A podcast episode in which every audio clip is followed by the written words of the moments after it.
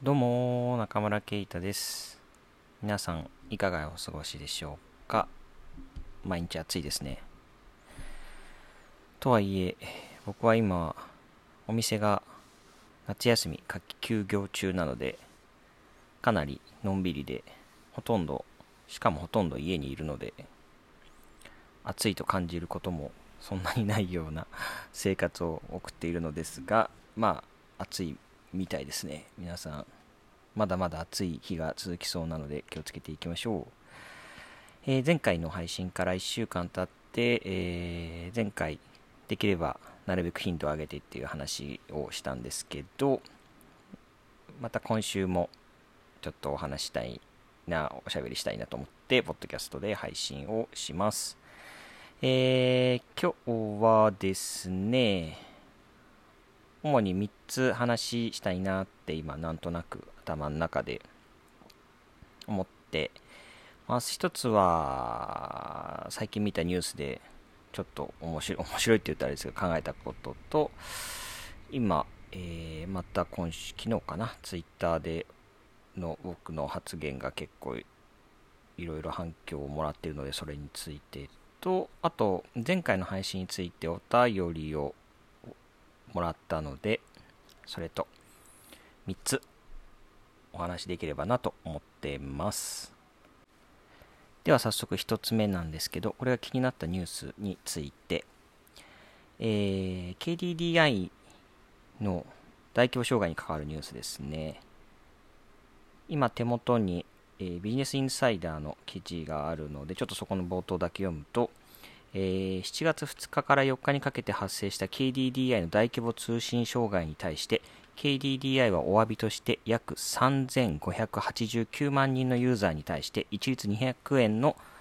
一律200円の返金をするなどの対応を発表したと。で、えー、再発防止策なども合わせて、えー、目指すということを発表したっていう内容です。これいろいろ新聞とかでもやってたのでご覧になった方も多いかもしれないんですけどあの僕はポボで KDDI 系なのでこの障害受けたし周りも au の人多いので結構連絡取れないなっていうような話をこの2日から4日にかけて話は聞いていたので身近な通信障害ではあったんですけど、まあ、今日注目したいのはこの200円一律200円の返金っていうところですね。どうですかね？どうなんですかね？えーあのこの200円がいいのか悪いのかとかなんかそそういう話は別にあんまりしたいわけではないんですけど今のこの手元にある今読んだビジネスインサイダーの記事だとなぜ200円なのかっていうのの計算根拠とかですね書いてあるんですね。なんか日割りしてなんかこう計算するとまあ200円になりますよっていう話なのでまあまあそそうなんだろうなっていう話なんですけど僕がちょっと思ったのは正直なとこですよ。200円返金されても別にだなと思ったわけですよね。そういう人多いんじゃないかなと思うんですけど、別に200円をバカにしたいわけではないんですけど、まあ、正直200円返金されたからといって、その200円、うん、200円か、みたいな。それでまあ、なんだろう、お金的に何か助かるとか、そういうレベルの金額ではなかなかないですよね。まあもちろんそれですごく助かる人も場合もあるのかもしれないですけど、まあ、大きくな目で見たときに、まあ、200円の返金というものが、その、なんだろうな、一人一人の生活に大きな影響を与えるかというと、まあ、そうではおそらくないですよね。で、でもまあ、計算根拠を見たら、まあ、200円っていうのも、まあまあ、そう、妥当な金額なんだろうなと思いますと。で、一方で面白いのが、その、面白いっていうのも変ですよね。あの、計算するとですよ、3589万人なので、KDDI 側からすると対象者が、1人200円でも、まあ、約73億円費用がかかるっていうことですよね。っていうことらしいんですね。で、えー、高橋、KDDI の高橋社長は経営努力でカバーすると、このコストに関しては。で、売上増やコスト削減で73億円を捻出することとして、今後の業績予想などに変更はしないということを言っているらしいですと。これで、えっと、なんて言うんでしょうね。なんか僕が考えてしまったというか、面白いなと思ったというか、つまり、一人一人ですよ、に対して、その200円を受け取る一人一人からすると、まあ200円返されるって、まあ大したことじゃないですよね。金額的にも気持ち的にも。大したことではない。でも、その一人一人の数が膨大なために、今回で言うと3589万人約のために、それを払う側からしてみれば、すごいコストになるわけですね。73億円という膨大なコストになる。で、これって、まあ当たり前と言ってしまえば当たり前なんですけど、あのなかなか考えなきゃいけない問題だなと思うんですよね。これってよくま政府などがお金を配るとき、例えば一律1人1000円、あの2000円のポイントを配りますとかあるじゃないですか、なんかね、消費喚起策みたいなので。で、あれも国全体で見たらとてつもないコストになるわけですね。何千億円とか、場合によっては何兆円みたいなコストになる時がある。でも、正直、だ国としてはその決断って大決断だと思うんですよね。それだけのコストを払う、まあ、それだけの、え税金を使うっていうことに対して、とてつもない決断になるわけですけど、でも一人一人が受ける恩恵ってすごく小さい。で、こういう時の、あのなんだ興行みたいな効果みたいなものっていうのは、まあ、もちろんその心理学的にとか経済学的にとかいろいろ考えられるんでしょうけど、まあ、なんていうかそのアンバランスって興味深いですよね。つまり出す側にしてはとてつもない負担。だけど受ける側にとってみればそれ数が多いがためにあのビビたるものになってしまう。だから別にこの今回の KDDI の対応がおかしいとは僕は全然思わないですし、まあ、ある意味あの妥当なやり方だ反応だって思うんですけどなんか一方でなんかその付近アンバランスさみたいなものを考えるともうなんかもうちょっとアイディアとかないのかなみたいなこともなんとなく考えちゃったりもしてなんでしょうね。だ例えばですけどあの、まあ、これだけテクノロジーがあって KDD はまテクテクノロジーの会社なのでただ例えばこれ返金いりますかいりませんかみたいなことを簡単にあの答えられるようにしてであのいらない場合には特定のあの、えー、社会貢献をする団体に寄付しますとかですよね。例えばそういう仕組みを導入するとするじゃないですか。例えばですよ。でそうすると、まあ、例えば3589万人のうちの、えー、まあまあ、ざっくり3600万人だとすると、えー、1%だとするとえー、え3589万3600まあいいかえー、89、えー、3589万人なので、えー、1%でも89万人ですね。合ってますよね。89万人、1%。うん。なので、えー、1%の人が、それを団体の方に寄付しますっていう選択をしたら、89万円になるわけですよ。あ、じゃじゃ89万円かける、えー、200円？で、いくらですかね？いや、違うな。バカですね。えっ、ー、と、違う違う違う違う。3589万人なので、1%だとすると、まあ、およそ35万9000人ぐらいですよね。で、えー、その人たちが、えー、1人200円の、えー、返金されたはずだったお金を寄付に回したとしたら、まあ、7000万円、およそ7000万円とかですよね。これってすごいお金ですよね。で、だから7000万円を例えばじゃあ7団体だったら1団体1000万ですよね。これって結構なことができますよね。そうだそんなことも考えられるんじゃないかなってちょっと思ったんですよね。そうだから今回の対応が公平を期す利用者に対して公平をあの公平なものだという考えも分かるし公平にしなきゃいけないというのも分かるしなるべくこうえー、その返金手続きの手間をかけかけないようにして、そこでコストがかからないようにするっていうのも大切なことだし、だから今回の KDDI の対応がおかしいとは全然思わないんですけど、ただそのアンバランスを考えた時に返金される側のインパクトっていうのがどうしても小さくなってしまうっていうことを考えた時に、だったらそれをもうちょっと社会的にインパクトが上がるような方法でやるっていうことがあの特にテクノロジー企業であれば考えられるんじゃないかなと。でもちろんそれって言い換えればさっき言ったような国のお金の使い方みたいなところにももっとこう同じお金を使うのであってもインパクトを持たせる方法っていうのを考えられるんじゃないかなと。で、あのしかも今言ったようにこのテクノロジーがを使えばなんだろうこのえー、それをこう利用者側国民側、ユーザー側の方に意思決定をさせることもできる。で、その積み重ねでインパクトを与えていくっていうようなことができるんじゃないのかなと、あの、思うんですよね。だから、ちょっとこのニュースって、え、最初、え、200円と思って、200円もらってもなーと思ったところから なんかその違和感ってなんだろう、でも会社にとっては大きいお金だよな、全部足すと。うん、でも、でも、でもなーみたいなところからそんなことを考えたんですけど、皆さんはいかがでしょうか。なんか、ね、そういうことがもっと、えー、民主的に集約されるような仕組みがもっとあれば、もっと意味のあるお金の使い方、お金の回り方っていうのが生まれるんじゃないかなと思ったニュースでございました。続いて2つ目の話題なんですけど、これが今、えー、ツイッターの方、僕のツイッターの方でかなり大きく反応をもらっているもので、いや、実はですね、あの、この間、家に、あの、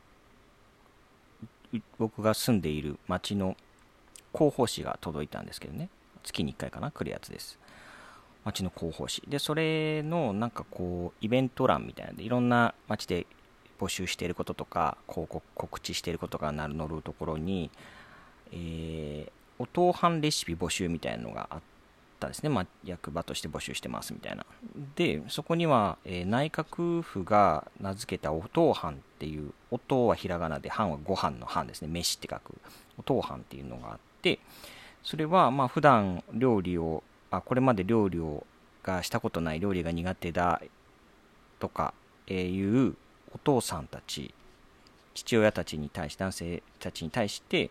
えー、簡単に手間をかけずに、あのー、ご飯を作りましょうっていうようなキャンキャンペーンらしいんですね。で、それのレシピを募集していたと。で、そんなのあるの？と僕全然知らなかったんで、あのネットで検索してみると、実際、まあえー、内閣府の男女共同参画局の中に、お当飯始めようキャンペーンっていうページがあってですね、ぜひ皆さん見てみてくださいね。ああ、で、これのことかと。これがどうやらですね、僕全然今回初めて知ったんですけど、2017年かな？ぐらいからやっているキャンペーンらしいんですけど、まあ、全然知られてない時点で、ね、ど効果はどうなんだろうと思うんですけど、まあ、各自治体がこれにのっとったいろんな動きをしているみたいで調べてみると。で、あのまあそ、それはそうとしてですよ。で、えー、そのページを見てみると、お当藩、お当藩、今言ったですね、お当藩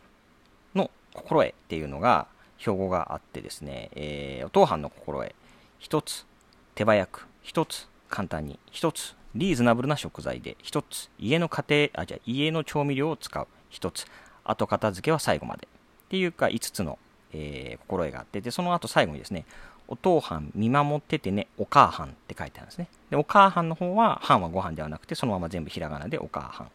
まあ、えー、おそらく妻のことを指してますよね、お母飯っていうのは。その、子供がいる父親が妻のことをお母飯って呼ぶそ、そのことだと思うんですけどね。っていうのがあったと。で、もう一個ですね、えー、なんかこう、なんて言ったらいいんだろう。キャッチコピーというか、標語みたいなのが紙、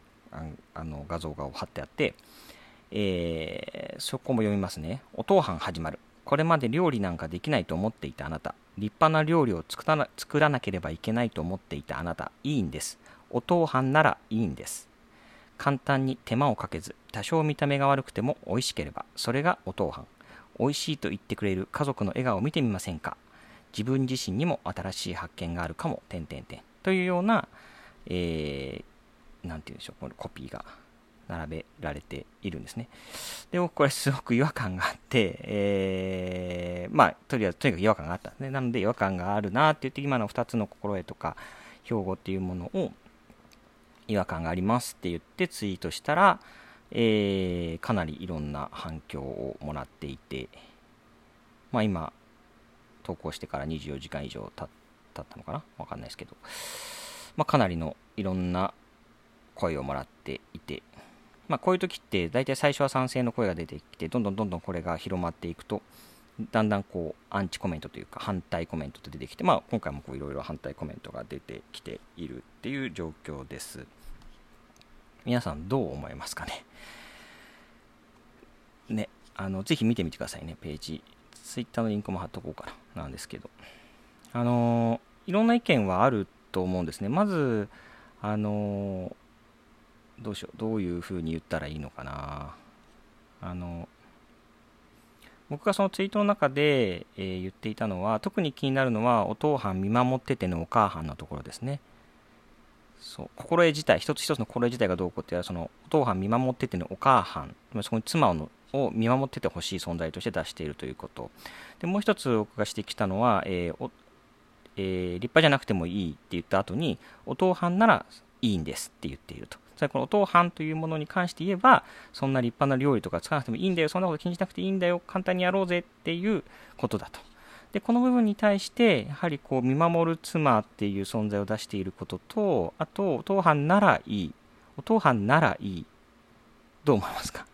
お父飯ならいいってことは、お父飯じゃない場合にはダメな場合があるってことですよね。どうなんだろう。その、この読解が無理やりだって結構僕今怒られてるんですけど、無理やりですかね。お父さんならいいんです。うん。まあ他のことは特に何も言ってないですよね。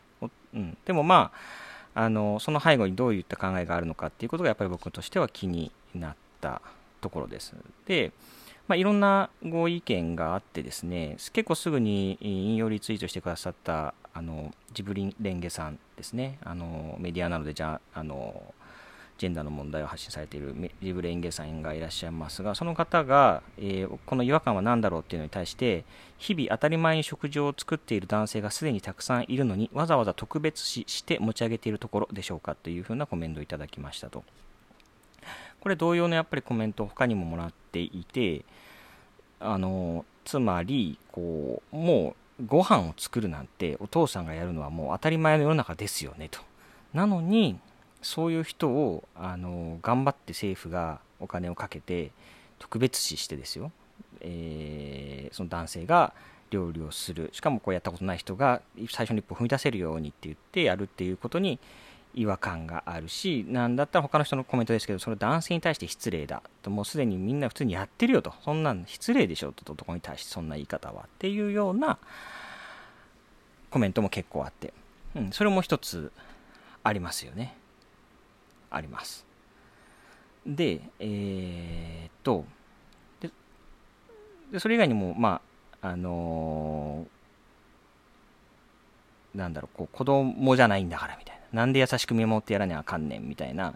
声がいっぱいあったりですね。まあ、いろいろありますと。で、あのそれに対してです、一方反論としては結構みんな多く、あのー、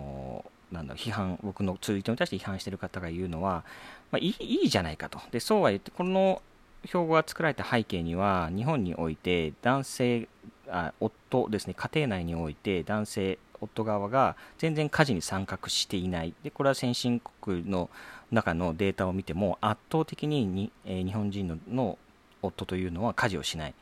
料理をしないというのはもう明らかになっていてでそれを女性活躍のためでしょ？これ男女共同参画参画局の企画なので、えー、女性活躍のためには男性にももっと家事をしなければならないとでそのために、えー、男性が苦手であであるとされている料理を、えー、手軽にやってもらえるようなキャンペーンを敷居を下げるためのキャンペーンをやろう、まあ、いいことじゃないかっていう指摘があるんですね。で、あの、いや、僕も、あの、なんだろう、分かってるんですよ。この趣旨が何、どこにあるかとか、そういう背景があるっていうのは僕も当然分かっていて、分かった上で、あの、まあ、怒っているというか文句を言いたい。そこはまあ分かっていただきたいんですけど、その内閣府が何をしたいかは分かっていますと。で、あのえー、だったらいいじゃないかっていう声があるんですけど、僕はやっぱ良くないと思っていますと。で、その良くないポイントっていくつかあるんですけど、まあ、あんまり一個一個その、あの、細かいことを言ってもあれなのでやっぱり一番問題だなと思うのはこのやっぱりこう最初のに挙げた2つのお父ん見守っててのお母はんのところとかお父はんならいいんですっていうようなところがあの、えー、結局ですよ。結局この標語の中に含まれているニュアンスっていうのが、えー、男性に優しい女性とかもしくは男性をケアする女性といったようなニュアンスっていうものを含んでいるんですよね。でそれってすごくジェンダーステレオタイプな女性像なんですよね。であの男性が家事をより参加しやすくするために行政が何かをするっていうこの行為自体は、うん、うんとやりまあ、だそう簡単に全部いいですとは言えないですけど、まあ、分からなくはないですと。でそのそのことが、えー、固定的な家庭観を崩すこともあるだろうと確かに思いますと。だけどあのなのでその大きな方向性として全てにを批判したいわけではないんですけどただ少なくとも今回のキャンペーンに関してはその、えー、打ち出されているものの背後にある思想そこに、えー、従来の家父長制的なジェンダー感っていうものが、まあ、家庭観っていうものがすでにある上に表上での言葉の使われ方使い方生み出され方になっているんですね。でこれをあの少しでもやる男性が増えればそれでいいじゃないかっていうのは僕はあまり受け入れられない主張だなと思います。だこれこれによって実際にじゃあ男性がやる人が増えるかもしれない。でだからいいじゃないかっていう方も結構いらっしゃったんですけどそれでじゃあやる人が増えた先にそれでもやっぱりそういう人は優しく見守ってね見守らなければならないっていうジェンダー感みたいなものが維持されてしまうんだとするならばむしろそれはその既存のジェンダー感の、えー、助長というか強化につながってしまう。だからあの、えー、実際問題として料理をやる男性が増えるというその実証をもって改善だっていうふうには僕はやっぱり捉えられないですね。そのその背後にあるジェンダー感がが変わることの方が方をより重視しなければならないのでそっちを強固してしまうような、えー、策っていうのは基本的にはマイナスむしろマイナスであると。ちょっと前にちょっとプラスなんだからいいじゃんっていう人の意見にはやっぱそういうふうに僕としては反論したいなと思っています。であの批判の中に結構多かったのはやっぱこうやることずれてるよねってやろうとしてること分かるんだけどずれてるよねっていう指摘があってで僕も最初ずれてるなって思ってあのそうだなと思ってたんですけどやっぱよくよく考えてみるとその本当にずれてるだけかなと思う面も実はあってですね。つまりあのもちろんこれに携わっている行政の人っていうのはいっぱいいると思って、でその中には単純にずれてる人もいると思います。本当に良かれと思って男女共同参画を参画を進めたい。で、その中で本当に発想としてずれてこういうことになってしまう人っていうのは一切いると思います。でも中にはやっぱりそのしっかりそのジェンダー感っていうのはこうあるべきだ。つまり男性女性というのは男性をケアするべきであるというしっかりとした意思がありそれを崩さない形でキャンペーンを実施しようとしている人もいてもおかしくないと思ってます。絶対いるとは限らないですよ。でも少なくとも、えー、政治家とか行政機関の中に、まあ、そういう発想の人がいないとは言い切れないと思うんですよね。だからこう必ずしもずれてるで済ましてはだめであのずれてた場合には例えばこう指摘すれば変わるかもしれないしああそう確かにってなるかもしれないんですけどそれがずれてたわけではなくてしっかり意思的にいやいや女性というのは男性をケアするべきなんですよっていう思想のもとにやっている場合にはしっかりそれは違うということを言い続けなければいけないのでそういう意味においてこうずれてますねあのずれてますずれてるないつも行政がやることは。で済ましてはいけない。しっかりその裏にあるあの何が問題なのかっていうことを指摘していくことっていうのは大事なんじゃないかなというふうに思います。あのどうですかね結構いろんな意見があるのであの面白いです。あのリンクのえ僕のツイートのリンクを貼っておくので、ぜひそこ見て引用リツイートとかコメントとか見てみてください。結構いろんな立場のいろんな人のいろんな考えがあるので、えー、勉強になるか、興味がある方は勉強になるかなと思います。では、最後のトピック、今日の最後のトピックなんですけど、まあ、1週間前、前回配信したエッセイ配信じゃなくて、えっと、このニュースレターのポッドキャストの配信1週間前の時に、国交省主催の、えー、公務員向けの講座の講師全員が男性であった25人全員が男性であったっていうことが批判されてますというニュースを取り上げたんですね。でその問題点みたいなことを僕も話したんですけどそれに対して、えー、それを聞いてくださった方からお便りをいただきました、えー、ペンネームがですねチェストナッツさんでいいのかな？チェストナッツさんがお便りをくださったので、ちょっと読みますね。えー、7月25日のエッセイ配信を聞いてということですね、えー、国交省主催講座の講師全員が男性で批判について3月発売のカーサブルータスのコーヒー特集で、えー、感じたこれは何ていうのすいませんちょっと待ってくださいね。もう一回ちょっと待ってくださいね。えー、いびつさか。すいません。漢字が読めなかった。ごめんなさい、えー、3月発売のカーサブルータスのコーヒー特集で感じたいびつさそのものだと思いました。表紙は黒髪ロングの女性にもかかわらず中身はほぼほぼ男性しか出てこない。ロースター呪術つなぎというページは紹介されているロースターはすべて男性。さらにカーサブルータスのインスタグラムでは前回はコーヒーを飲んでいる女性が今回はバリスタへと進化しましたと紹介しており全てにおいて不快な内容でした。この違和感を SNS で述べたところ女性から多くの共感の意見をもらいました。男性からは1人だけ。この雑誌を作るにあたって表紙で可愛い女性を呼び水にすること。ロースターや店舗紹介で女性がいないことへの違和感を関わった人間過去出版社編集者コーヒー従事者が誰一人感じなかったのか配信内容が、この配信っていうのは僕の先週の配信ですね。配信内容がそっくりそのままコーヒー業界に感じたことで、いろいろ思い出してしまいコメントをしましたというふうにいただきました。はい。ありがとうございます。チェストナッツさんコメントをいただきまして。いやー、そうだ、そうなんです。そうですね。えっ、ー、と、まず、この3月発売のカーサブルータスのコーヒー特集、僕、えー、今年の春のカーサブルータスのがコーヒー特集だったことはなんとなくうっすら覚えているんですけど、あのー、読んでないんですね。見てないので、えー、その中身自体はですね、正直知らなかったですし、でそのほぼほぼ中身が男性しか出てこないということにも知らなかった、気づけていなかったんですね。で、えー、この方が SNS に投稿したっていうことなんですけど、僕が見見る限りで、えー、そのその中身が男性であるということを指摘している人は確かにいなかったですね。だから、そこに問題意識を感じた人っていうのが読んだ人も含めて、もしかするとおっしゃる通り少なかったのかもしれない。いや、問題ですよね。あの講師前回のその国交省主催の講座の講師全員が男性で批判っていうのは、えーまあ、このカーサブルータスに限らず今年のカーサブルータスに3月の発売のものに限らず、えー、そっくりそのままコーヒー業界に当てはまるという話は僕も完全に同意します、えー、で前僕がなんかなんだろうな SNS の広告かなんかに出てきたコーヒーのあのあるサービスのものでロースターがこう順番にこう出てくるんですけどそれも全員男性。しかもそのデザインも何て言うんですかねいわゆるステレオタイプな男性像力強くてちょっとこうモノクロっぽい表現になっていて力強さみたいなのが表現されていて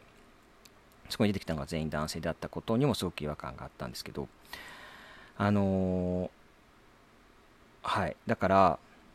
こういう問題っていうのはどんどん指摘されなければならないなと思ってます。で